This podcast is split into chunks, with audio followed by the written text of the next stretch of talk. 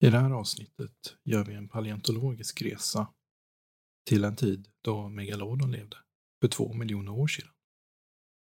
I det här avsnittet så har jag också inkluderat ny forskning från min egen studie som publicerades nyligen i en vetenskaplig tidskrift. Följ med på ett avsnitt från Djur och typ naturpodden med mig, David Bernvik.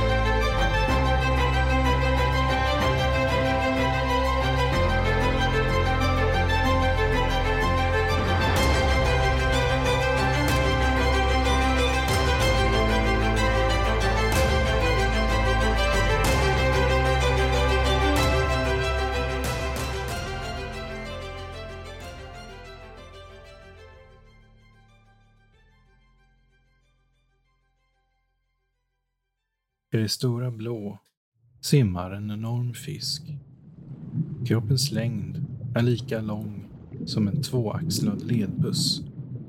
Hajens fyra meter höga stjärtfena slår lugnt och harmoniskt genom det kalla havsvattnet. Den enorma kroppen uppgår till en vikt på 60 ton. Nosen är kort och rundformad. Huvudet är enormt. Två stora svarta ögon stirrar ut i havet. Tänderna i munnen är lika stora som en människas handflata.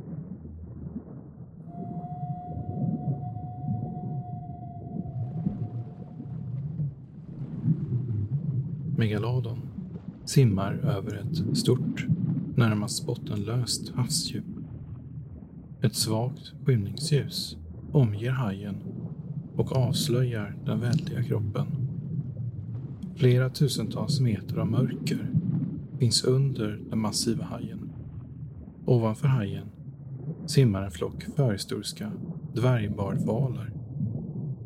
Dvärgbardvalarna varierar i en längd på mellan 3 till 5 meter Valarna påminner om vår tids bardvalar, men är betydligt mindre.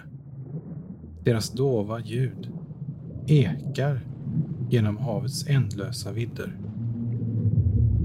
Ovetande om vad som väntar under dem.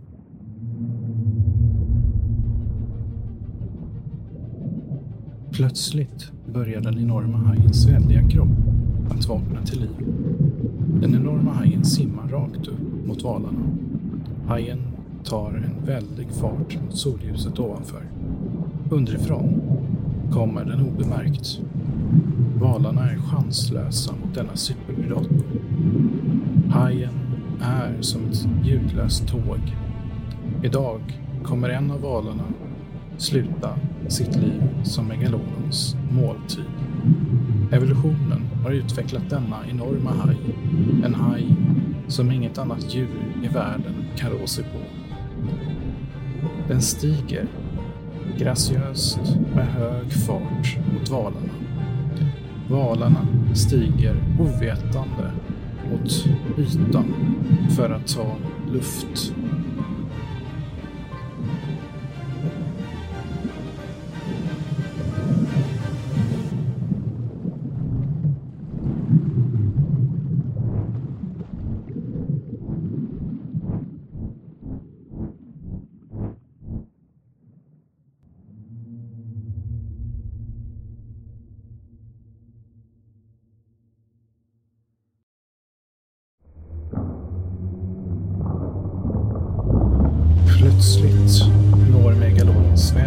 hämja över en av valarnas stjärtfenor. I ett väldigt brak bryts ryggraden av.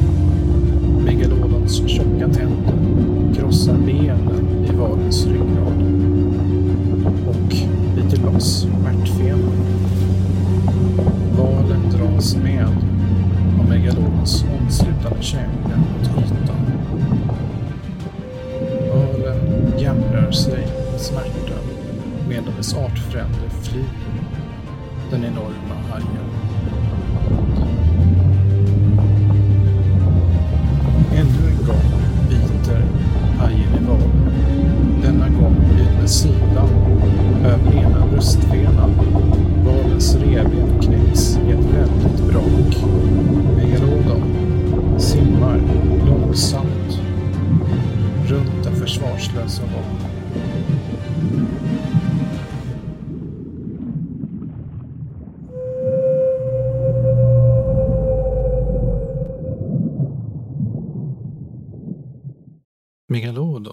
Existerade för cirka två miljoner år sedan. De stora fossiliserade tänderna som lämnats kvar uppnår en längd på 8 till 18 cm. Tänderna är lika stora som en handflata. Även ryggradskotor och delar av kraniet har återfunnits som fossil. Megalodon var världens största broskfisk som någonsin existerat eftersom skelettet utgjordes av brosk. finns få fossil kvar. Enbart tänder och andra kalcificerade delar av skelettet som ryggrad och nospartiet finns idag kvar som fossil. Jag har själv forskat på Megalodon. Vår studie som publicerades i Science Advances visar att Megalodon hade djupgående inverkan på världshavens marina ekosystem.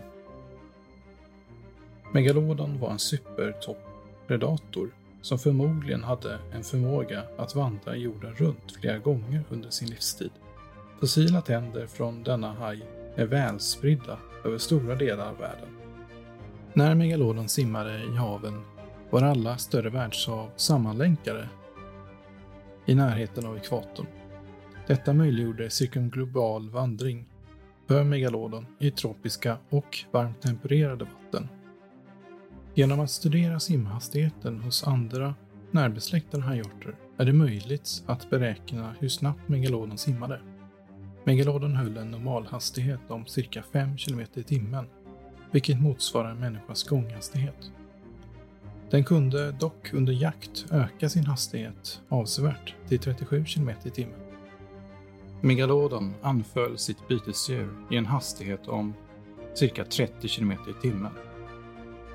Vi skapade en 3D-modell av Megalodon genom att 3D-skanna en vithaj. Vi kunde därefter beräkna Megalodons storlek.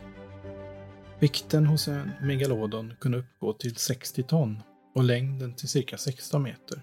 När käkarna öppnades var de cirka 1,8 meter höga och 1,7 meter breda.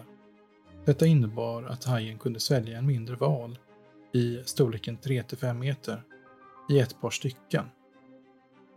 Vidare visade det sig att megalodons magsäck uppgick till cirka 9000 liter.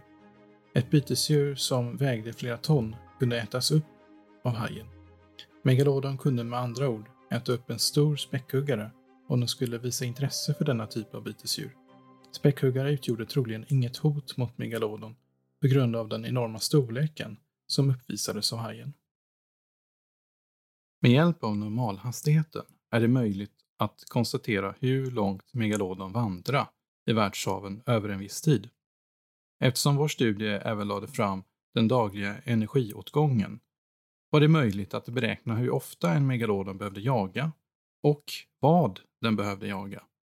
Energiutgången för en megalodon var cirka 100 000 kilokalorier per dag. Detta energiintag kan tyckas vara högt, men motsvarar cirka 75 kilo av valspäck per dag.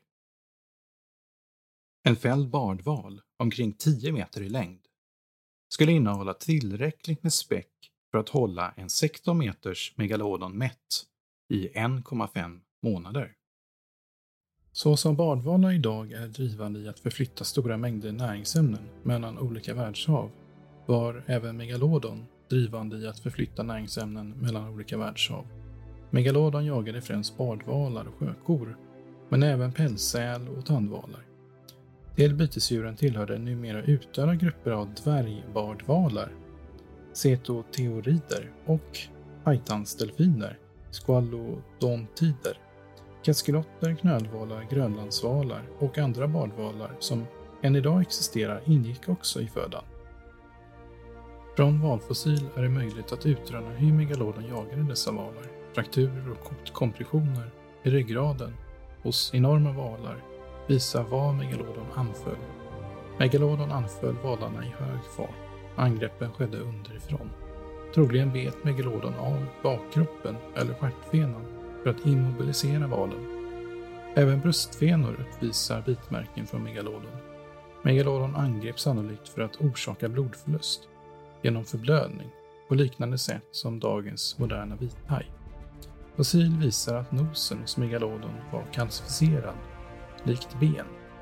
När hajen träffade valens kropp är det möjligt att även den klubblika nosen gjorde stor skada.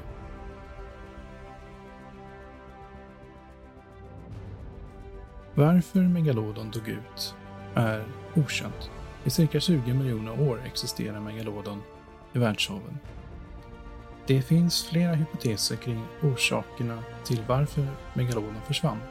Det var dock inte enbart megalodon som dog ut under samma tidsperiod. Även andra valar, som dvärgbadvalarna, megalodon jaga och andra förhistoriska rovdrivande valar dog ut samtidigt som megalodon. Klimatförändringar och stora ekologiska förändringar är för närvarande de ledande hypoteserna kring megalodons utdöende.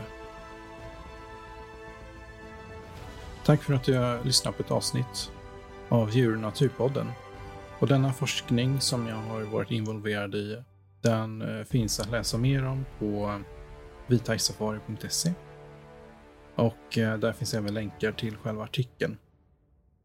Jag eh, skulle också uppskatta eh, om du tycker det här är en bra podd, att eh, du ger podden ett betyg där du lyssnar, till exempelvis på Spotify eller Apple Podcast. Vi eh, ses i nästa poddavsnitt.